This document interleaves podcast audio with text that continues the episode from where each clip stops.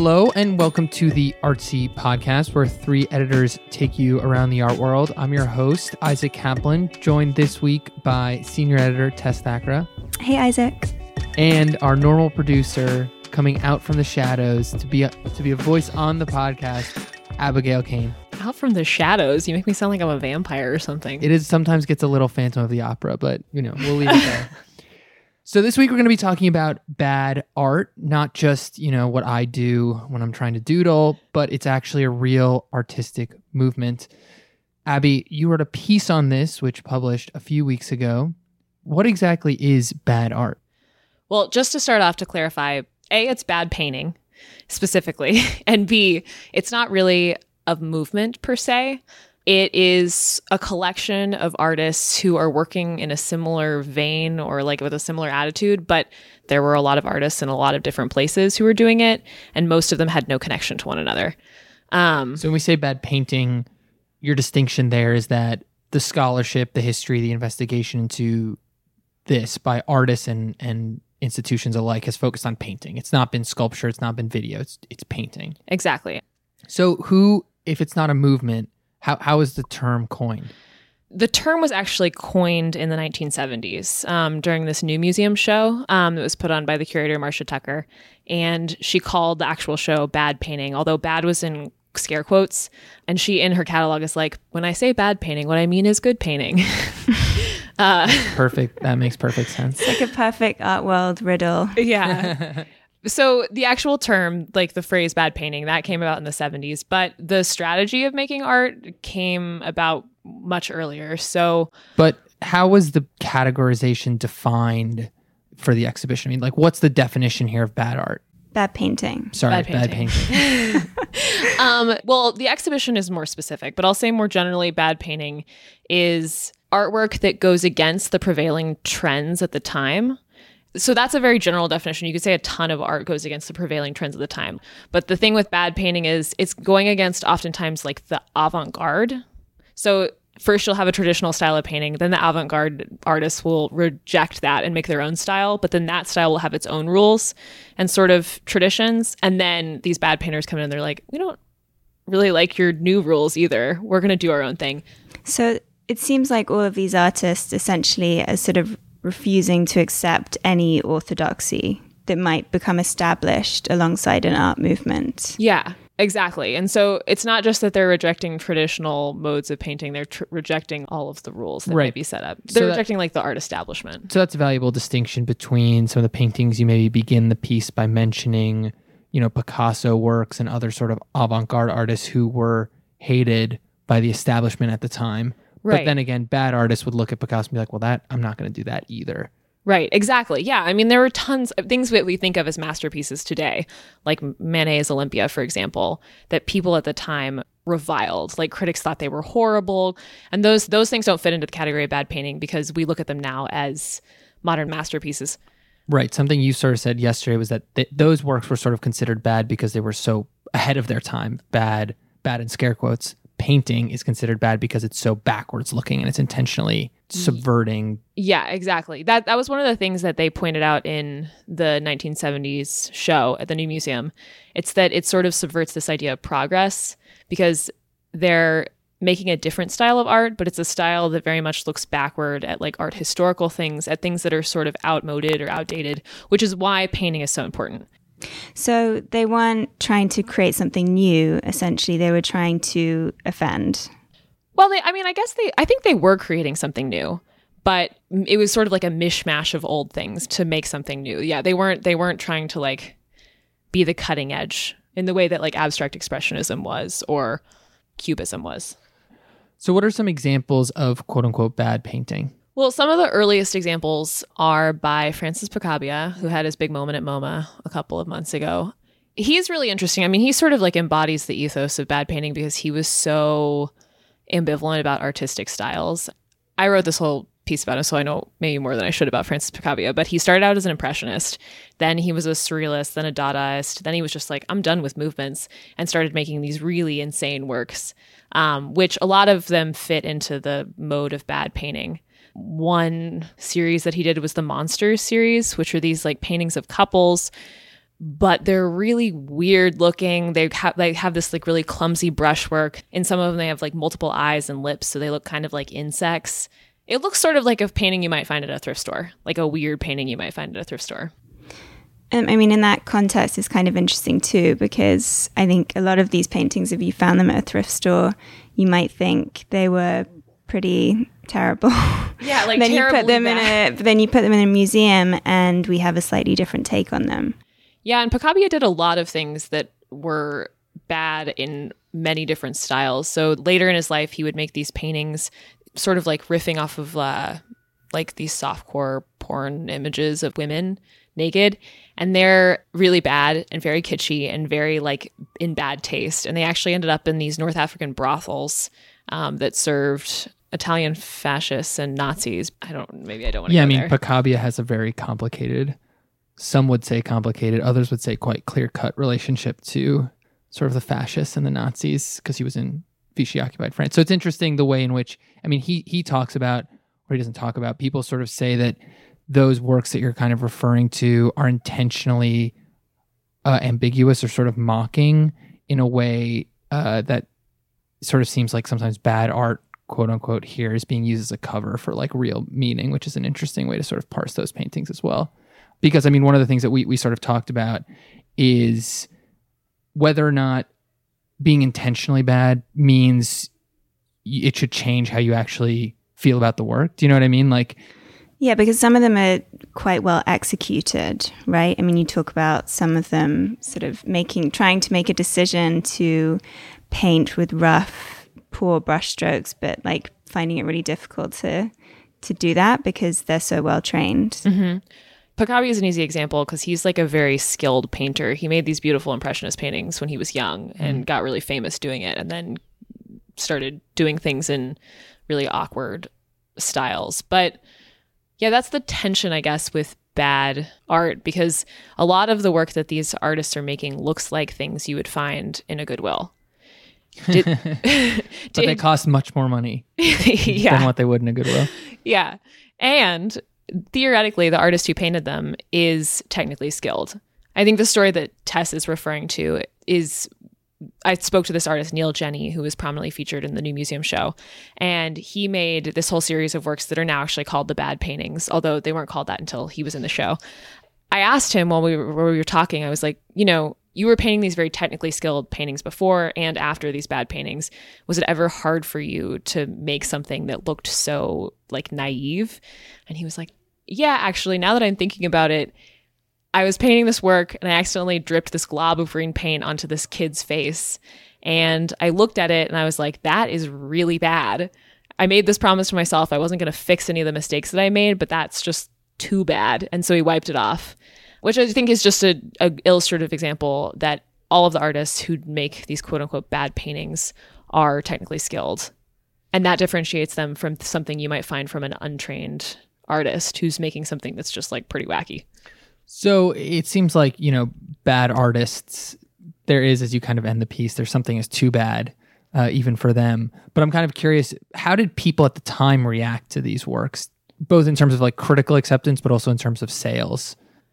Yeah, I mean, people didn't like Picabia's stuff, but also Picabia didn't care so much that people liked his stuff, and he was also incredibly rich, so it didn't matter if people bought his things. Um, Magritte's probably a good example of someone who had this brief period of bad painting.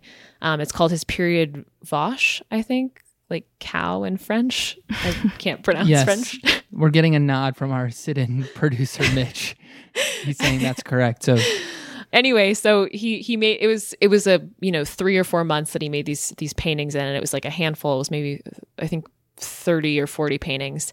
And they're really weird. I mean magritte's paintings are already pretty odd um, but they're like very like you know beautifully illustrated very crisp you know men in bowler hats whatever apples.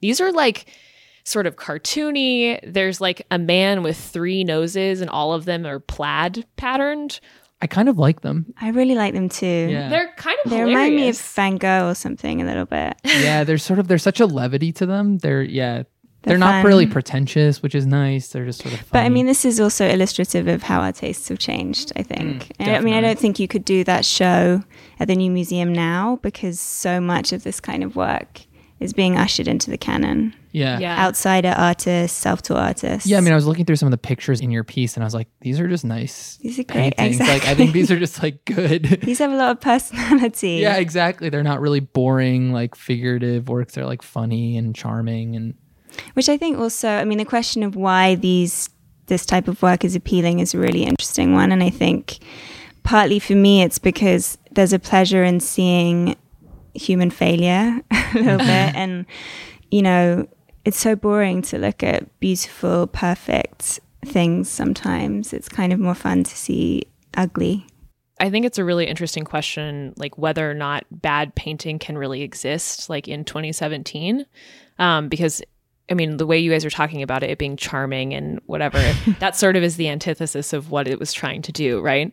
Quickly, I will say you asked about the reaction of uh, people to the paintings, and for Magritte's, not a single one of them sold. It was a total commercial failure that that show. I think it's interesting to consider how you can really offend someone now with our contemporary day tastes. Um, I mean, I personally feel like Jeff Koons's blown up ballerina is an abomination, but like I, I wouldn't even give it a. I would just think it was completely hideous if I didn't know it was by him.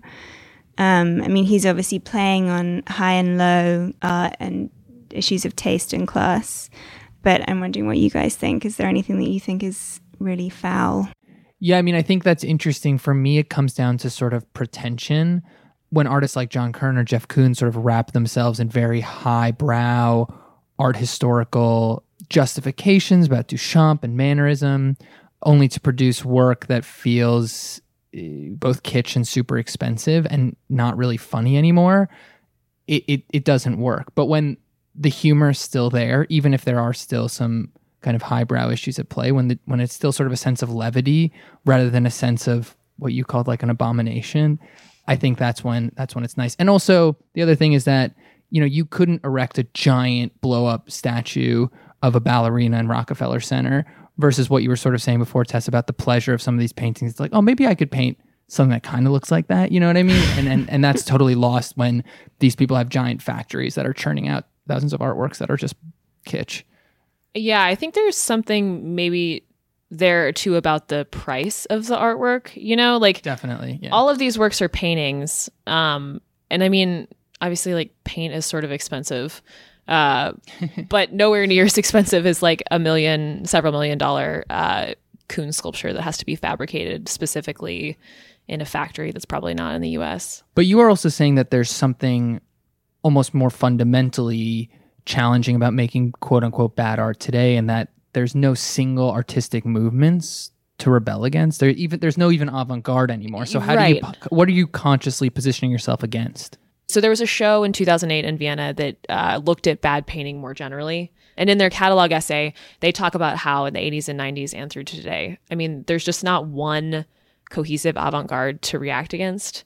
And so in that way, it's hard to even know if people can make quote unquote bad painting anymore. Dun, dun, dun. Yeah, what a cliffhanger. dun, dun, dun. Tune in next episode to find Yeah. out if we found any. I'm pretty sure I can still make bad painting, but we'll see. One of the interesting things about your piece also is that a lot, if not all, I think it's all of the artists who you mention are men. yeah. You sort of told me that the new museum exhibition on bad art had a relatively more balanced gender breakdown, but why are many of the figures from bad art male? Yeah, I mean, when I was writing the piece, I didn't even notice that everyone in there was male.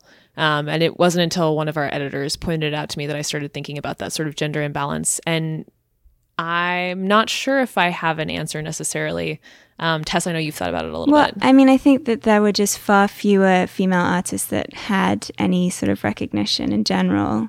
But I also think for a woman, it would have been a real risk to kind of play around in this way and try to um, sort of turn off the art world when it was so hard to get any visibility whatsoever and be taken seriously. Uh, I just I think that would have been that that you would have just been dismissed as not being able to produce good work. There would be no sort of recognition that this was in fact an ironic idea or something. Yeah, and I wonder too, I guess I was also thinking about it. Are there really no women who painted in this sort of style, or is it just we don't have any record of them because their things disappeared completely? because I mean, a lot there's not a lot of scholarship on bad painting. I know I'm talking about it like there is, but there's really not. There's like a handful of newspaper articles. There's this one show because it's not a cohesive movement. So I wonder if a lot of it just slipped through the cracks. Yeah, I mean, it's interesting that you have a not a movement, but a style sort of predicated on rejecting a lot about the artist art art history's mainstream and even avant-garde, and yet it's still subject to all of the same sort of broader biases and gaps that any patch of art history is really subject to.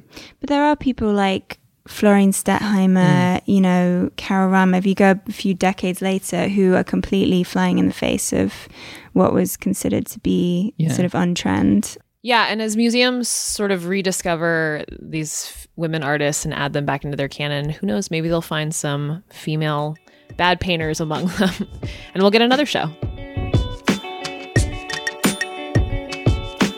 All right, what bad or not bad art are you going to be seeing in the art world this week, Tess? I would like to recommend Joan Jonas's exhibition up at Gavin Brown's Enterprise up in Harlem. Um, she's taken over three floors with this sort of um, multi panel screen installation that explores the natural world with lots of light effects. It's really immersive and ethereal, and um, there's some really nice videos of fish, which I enjoyed watching. Good sell, good sell. Just videos of fish close up. They've got funny faces. I love fish. Abby, why don't you tell us where you're going to be uh, drinking white wine in the art world this week? This Friday, I'll be going to a talk at the Met that's done in conjunction with their, I guess it's a show. It's only two paintings. Caravaggio's last two paintings are on display at the Met um, next to each other. One's already in the collection, one they have on loan. They don't know how Caravaggio died. I think he had a lot of people who were after him. He killed a very important, very famous pimp in the city that he was originally in and then fled and then beat up a politician in another city. So he had a lot of people after him. They think he might have also just drowned. I'm sure um, this is true, Abby. Do we need to fact check this yeah. as we go? I'm, I'm a little sure. concerned about what allegations you're making against anyway, the Caravaggio estate is going to like come after us. well, to sum it all up, his final two paintings before his mysterious death occurred are now on display at the Met, and you can go see them. Apparently, they're absolutely stunning in person. I don't think the pictures online do them justice. And uh, Tess, you inspired me to change my white wine at the last minute. I'm going to be going to see Florence Stettheimer's exhibition at the Jewish Museum. And if you want to learn more about who she was and what her work is kind of like, any description I make will pale in comparison to the piece that Alexa wrote and published on Artsy. So just check that out. All right, well, that's all we have time for this week. Thanks to Tess and Abby for joining us. Please remember to rate and subscribe to the podcast on iTunes if you haven't already. See you next time.